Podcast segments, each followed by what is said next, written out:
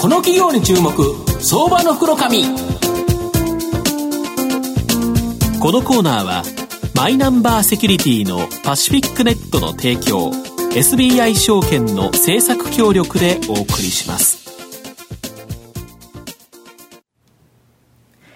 ここからは相場の福の神、SBI 証券投資調査部シニアマーケットアナリスト、藤本信之さんと一緒にお送りしてまいります。藤本さん、こんにちは。毎度、相場の福の神こと、藤本でございます。昨日久しぶりっていうか、54年ぶりの雪と。いうことで、11月中の。ね、まあ、びっくりなんですけど、今日今朝ですね、会社に来たら、あの、富士山が綺麗に見えるんですよ。真っ白になった富士山。非常に綺麗なと思いまして、まあ、このようなですね、綺麗な富士山のもとですね、この日本を支える企業、あの、ご紹介したいというふうに思っております。はい、今日、あの、その日本を支えてくれる企業、どういう企業かというと、証券コードが、えー、3902、東証一部上場、メディカルデータビジョン、代表取締役社長の岩崎博之さんにお越しいただいています。岩崎さん、よろしくお願いします。お願いします。よろしくお願いします。このメディカルデータビジョンさんは、まあ実は昨日ですね、この54年ぶりの雪の日に東証一部に変更されたという形になってます。はい、で、現在の株価は、えー、2553円、売買単位100株ですから、まあ26万円弱で買えるという形になります。で、東京都千代田区神田水戸城町に本社を置くですね、医療ビッグデータのオンリーワン企業という形になります。はい、病院へのシステム提供を通じてですね、医療健康情報を蓄積するデータネットワークサービスと、蓄積されたこのビッグデータを利用しての医薬品会社に各種分析サービスを提供するデータ利活用サービス。これが日本柱の企業です。で、なんとですね、国民に8人に1人、1631万人ものですね、データを蓄積。このビッグデータを解析するとですね、ええ、市販薬の中でどの薬が一番よく効いたのか、これまた副作用が少なかったこれ、様々な分析が可能という形になります。で、ネータネットワークサービスはストック型ビジネスですから、今後も安定的な成長が見込めると。で、このデータ利活用サービスの方ですね。これはすでにですね、ビッグデータ解析のシステム構築ができてますので、今後、売上高が伸びればですね、どんどん利益率が向上していく。非常にですね、まあ、成長企業という形なんですが、あの、岩崎社長、このデータネットワークサービス、こちらについてですね、はい、簡単に概要を教えていただきたいんですが。はい。えー、今あの、藤本さんの方から分かりやすい説明があったものですから、あれなんですが、あのー、まず、えー、データネットワークサービス、データ利活用サービス2つありますけれども、はい。はい、えー、13年前に起業した時にはですね、はい、あの、医療データを外に出すってことがもうご法度の時期でした。はいはいはい、そういう文化が全くなかったんですね。はい。でも、医療データを出してもらって、データベース化して、うん、えエビデンスを吐き出せれば、医療の役に立てるという思いがあったもんですから、うんなんとかその病院に眠っている、うん、えー、診療データ、医療データをビッグデータ,、はい、ビッグデータ化したいと。いうことで考えたのがですね、うん、まずその発生元である病院に有効なパッケージソフトを作って販売をして、うん、メンテナンスをもうどんな会社よりももうやってやってやりまくろうと、うんうんうん、でそうすると病院と我々が信頼関係が結べますので、うん信頼関係ができたら、データを1か月分出してくれませんかと、うんうん、こういう形で医療のために使いますと言って、個別にデータ利用契約をして、データ活用できるようにしようというふうに思ったのがデータネットワークサービスで、なるほど。ですからあの、病院にですね、うん、えー、病院の経営に役立つようなパッケージソフト等をですね、うん、えー、作って、えー、販売をしていったと。ういうのが、この一つの柱のデータネットワークサービスでございます。大体、あの、救急車が止まるような大きな病院のですね、うん、今、約45%がお客様になっている状況でございます非常に数多くのお客様にコツコツともらってるから、はい、この部分というのは、実は安定的な収益源であると、そうですね。ですかね。個別の利用契約もどんどん増えていくので、うん、また右肩上がりで8人から7人、6人と、あの増えていくというふうに思います。なるほど、はい、でその先ほどの今、8人なんですけど、はい、8人に1人の1631万人の医療ビッグデータ、はい、これを活用する利活用サービス、データ利活用サービスですね、はい、こちらの概要と今後についてちょっと教えていただきたいんですが。はいの先ほどのデータネットワークサービスから、うん、えー、データをです、ね、1病院ずつ利用許諾契約をして、1か月分をデータ、われわれ毎月毎月預かってい、って、で、この数になってるわけですけれども、うんえー、たくさんのデータができましたので、うん、えー、その診療に入るような細かい分析をして、うん、えー、当初は製薬メーカーと、うん、えー、それと、まあ、研究機関ですね、うん、こういったところに販売をする想定で進んだんですけれども、えー、もちろんあのその製薬メーカー研究機関はもうどんどんどんどん、えーご発注いただいている内容も深くなって増えていってます。うん、で、そればかりではなくて、現在ではですね、うん、あの食品メーカーであったり、はいはい、あ OTC 分野、はい、また保険業界ですね、はい、こういったところに我々の診療データのビッグデータがもうすでに活用され始めていると。なるほど。いうところで、横にも大きく伸びていっているところでございます。あなるほど、はい、病気によって、例えばいろんな治療の結果とか、そういうことのデータが、はい、保険とかそういうものにも生かされている、ということですか？そうですね。なるほど。あと、この御社でですね、最近、あの、直近始められた、この診療情報を管理閲覧するですね、はい、ウェブサービスがあると、個人で。はい、で、カルテコっていうのがあるらしいんですが、はい、この、こちらについてですね、ちょっと教えていただきたいんですが。わ、かりました。あのカルテコ自体は、うん、えー、患者にですね、うん、えー、自分自身の、うん、まあ、カルテ、診療情報の中身をこう返すというサービスです。はい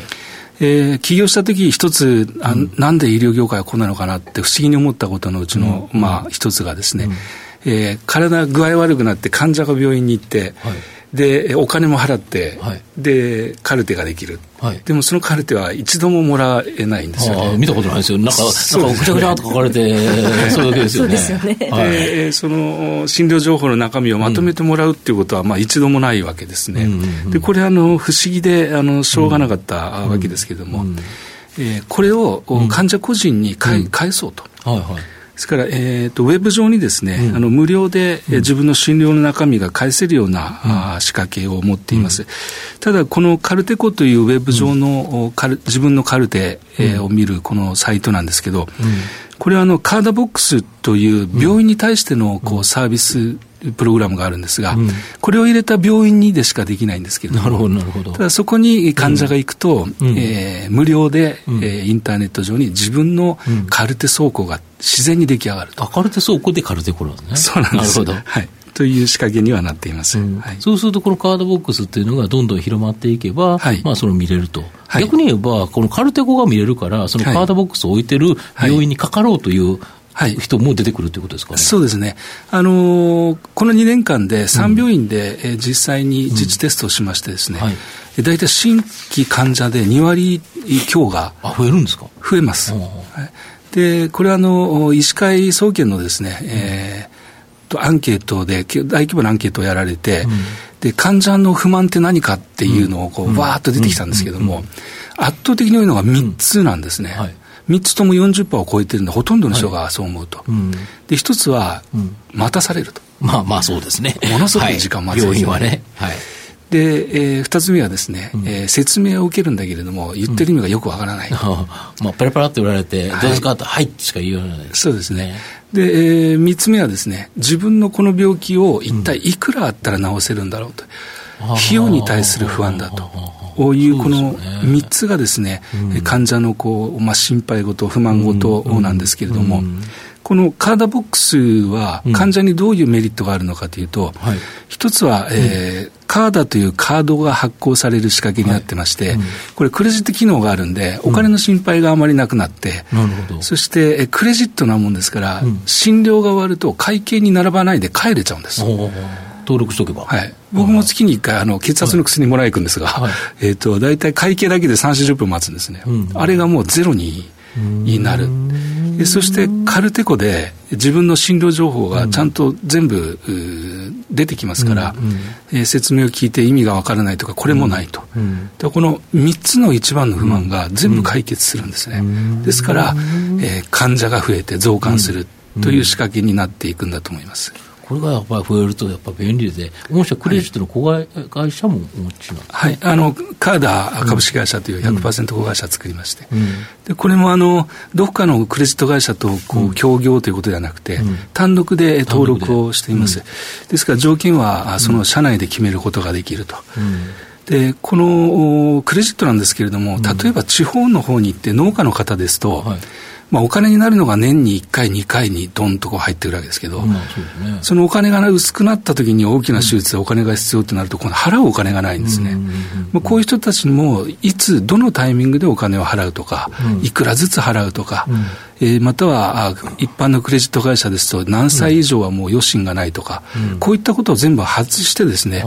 もう患者視点でクレジットの機能と条件をつけていく。っていうのを、うん、まあ、ベースにして今進めているところです。なるほど、それはすごいですよね。なるほど。で、最後のご質問なんですけど、はい、御社の今後の成長を引っ張るもの、はい、これを教えていただきたいんですが。あはい。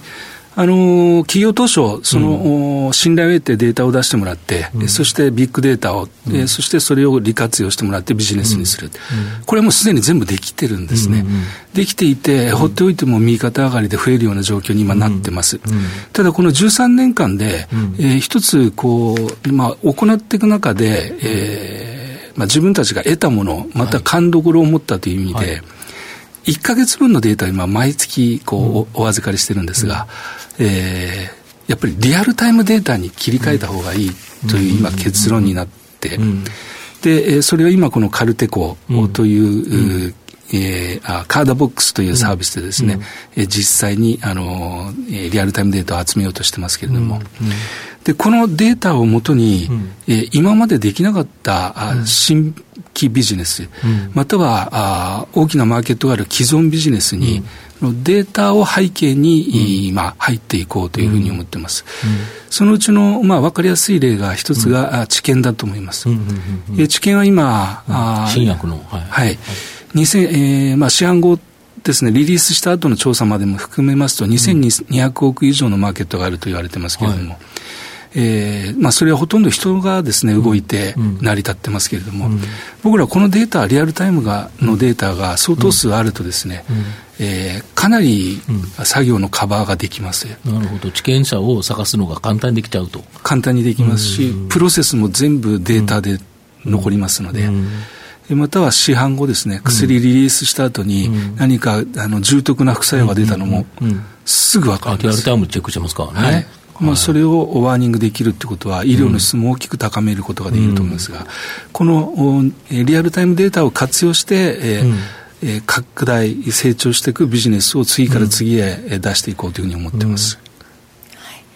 東野さん、いかがでしょうか？そうですね、あのお話聞いてると、やはりそのやっぱり製薬会社とか研究機関からやっぱり大きく注目されるようなあの企業だと思いますけれども、あのちょっと内容がちょっと元に戻るようで恐縮なんですけれども、その大大規模なその診療データというのは今現在でその8人に1人というふうに、はい、あの言われてて7月末現在では9人に1人だったと思うんですけれども、はい、これってどの辺ぐらいまでいけるんでしょうか、はい、そうですね、あのえー、今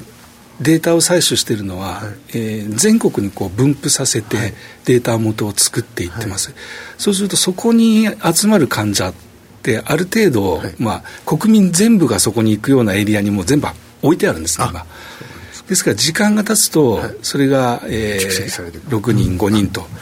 それと契約しているであの病院もですね、うん、毎年その開拓をしているメンバーがいますので、病院数もこう増えていくので、えー、最後どこまでっていうのはちょっと言いにくいんですけれども、まあ、確実に増えていくという流れに今なってます。はい